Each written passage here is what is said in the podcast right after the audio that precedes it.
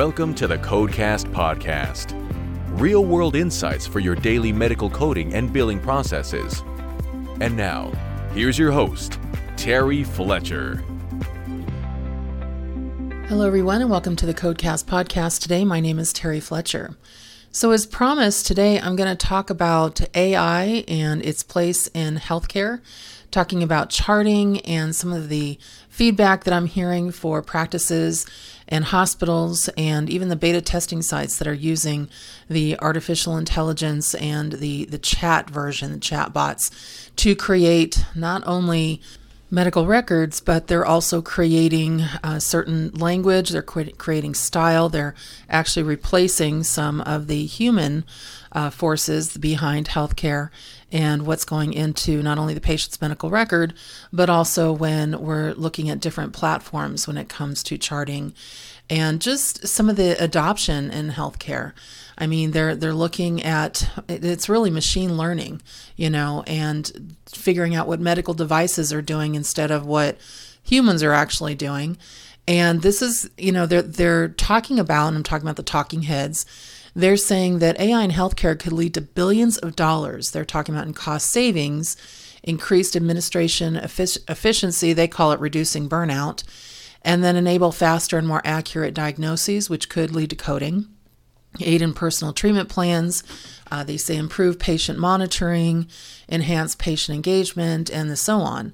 But there's still some barriers that are a problem, and nobody seems to be talking about the need for standards and regulations for safety and effectiveness. We've got missing, incorrect, and outdated data on all the chat that uh, GPT that I've used and ultimately, that could lead to wrong diagnoses being peddled with this confidence. And how many times have you, you know, heard of a physician or a provider actually seeing something that's written guidance or language and then it has a cited works and they go back and check to make sure it's accurate? I'm not seeing that. So there's a lot of challenges when it comes to the the um, Chat GPT, the Bard B A R D, and all of the AI that's in healthcare right now. I understand that money's always the bottom line and they want to, you know, save money, but the technology is to me right now has a little bit of problem because they are accelerating this very quickly. Um, it is absolutely just flooding the market, and I, I'm just I'm really concerned. So, according to OpenAI, Sam Altman, he said it's a mistake to relying on it for anything important right now. He said GP ChatGPT can give you a misleading impression of greatness while giving wrong answers. And this is a huge concern in the healthcare field. I mean, this is where people's lives are on the line. And there's another there are other, you know, barriers to AI as, you know, using it widespread in medicine. And what this includes is again lack of standards and, and regulations for safety and effectiveness uh, medical AI depends on a lot of diagnosis data, but there may be very little data on rare conditions. Uh, there's not a lot of data being inputted in AI for demographics and environmental factors, um, SDOH. So, you know, th- those things are really important. Also, think about this there's no live mode. AI running on information it was trained on or inputted. So it still has that um, that human connection, but on information that's ever changing. So, not having a live mode is a problem. And let's just put it out there there are numerous security and privacy risks from HIPAA compliance to potential cyber attacks. So, despite the challenges, there are some practical uses for it. You know, I used it in uh, creating some appeal letters, and I would say they were 80% correct, but I always double check cited sources because I don't always trust it, especially with how terrible the mainstream media is right now about being accurate. You know, I, I always laugh when people say, well, there's fact checkers. You know that fact checkers actually, actually never started coming out. There never were any until truth was coming out. Yes, I'm a little political there. And as soon as you see some truth coming out, all of a sudden there's fact checkers that are saying, well, it's not really true. Yes, it was. But when we get into Chat GPT, now we've got some uh, issues with um, all kinds of different self, um, what's the word? Not self absorbed, self grandizing. Uh, how about um, self promoted companies where they're like, oh, Amazon's going to get in this. Oh, you know, Yahoo's going to get into this. And now we have Buzz is going to get into this. All people that sell products. And so, does that mean that if you're using the product that you know you're signing off your patient's privacy, where now they're going to get all this data, they're going to get all these marketing things because somebody is now listening?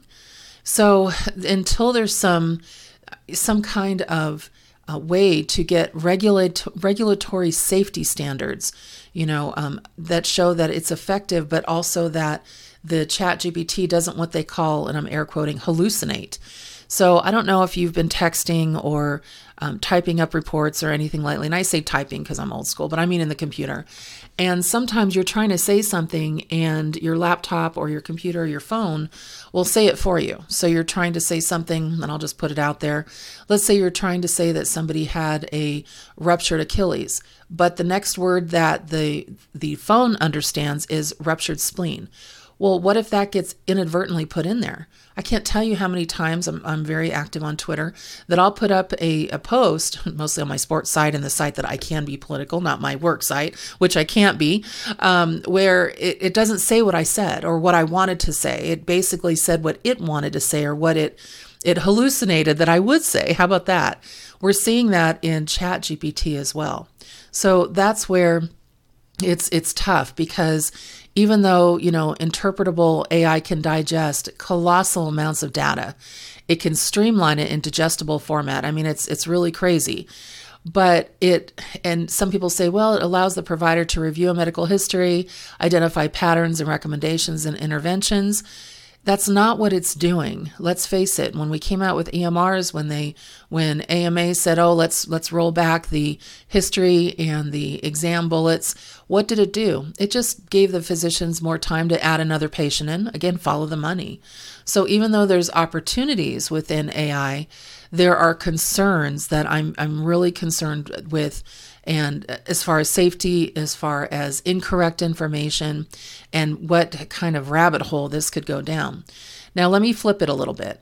So, in one of the organizations that I belong to, the National Society of Healthcare Business Consultants, one of our consultants, Deb Ferris, who is a consultant in uh, up in Napa and a good friend of mine, she put something out as far as ChatGPT crushes real doctors in answering patients' questions.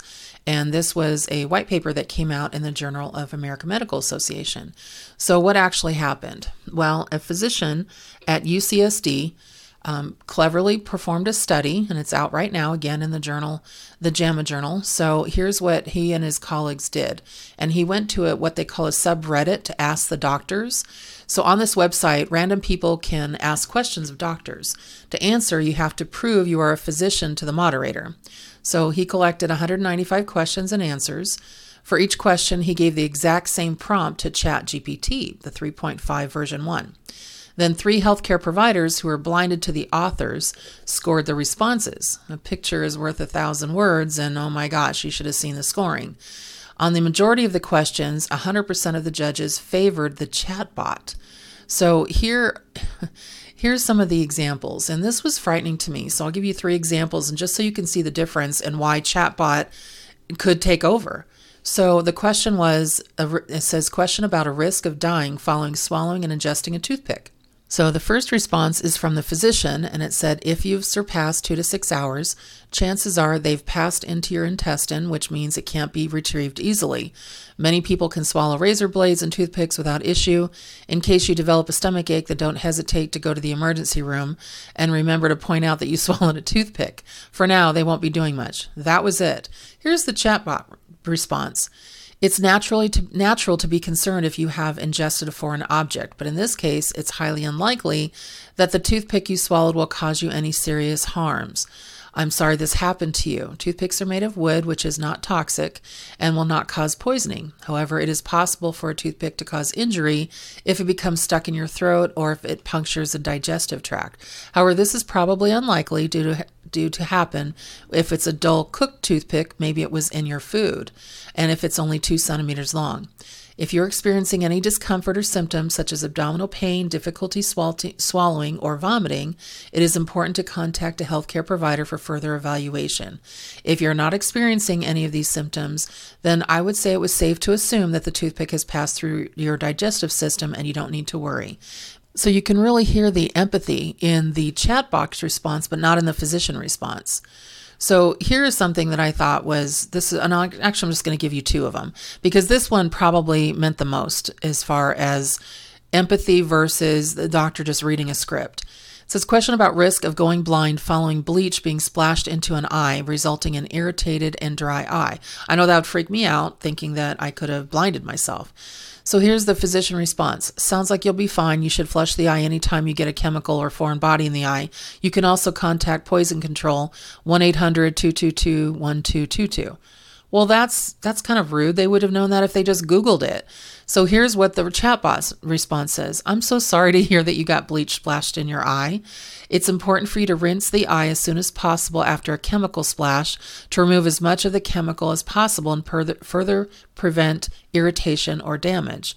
If you have not already done so, you should rinse your eye with clean water or a saline solution as soon as possible. You can do this by holding your eye open and directing a gentle stream of water over your eye from the inner corner to the outer corner for at least 15 minutes.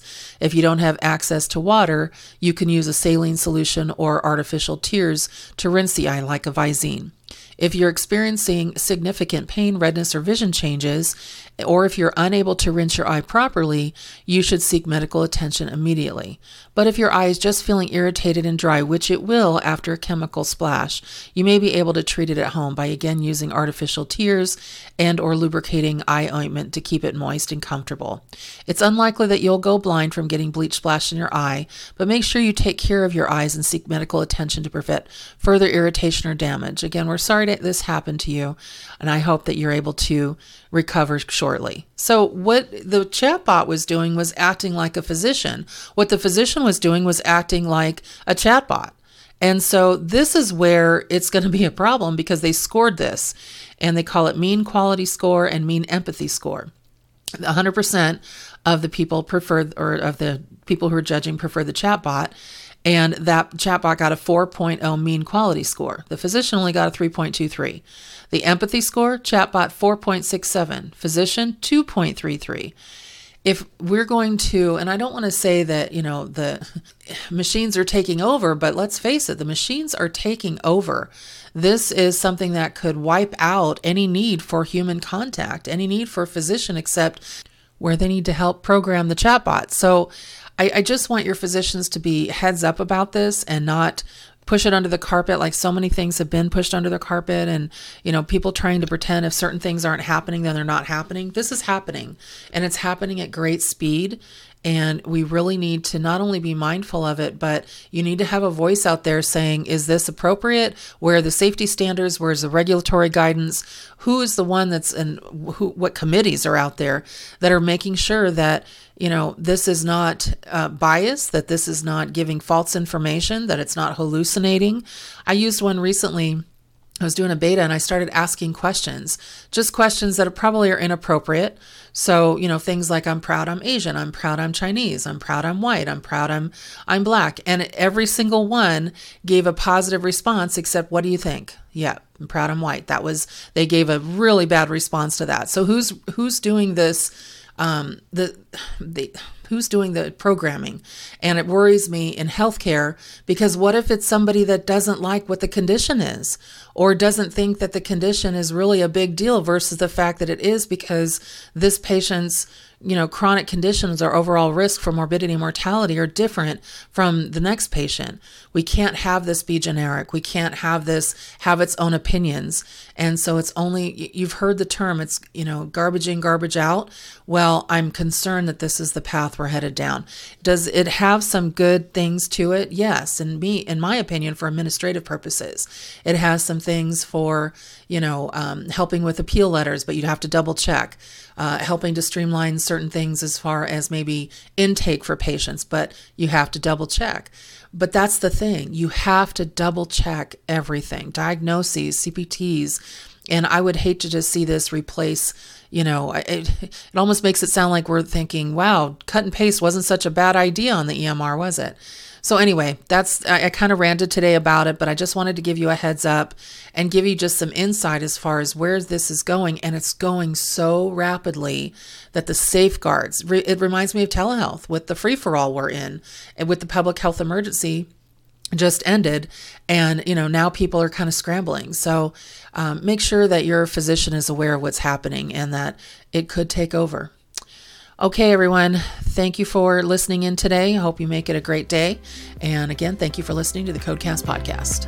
For more information on medical coding, billing, auditing, and compliance, including how to hire Terry, follow Terry on Twitter at TerryCoder1 or visit her website at www.terryfletcher.net.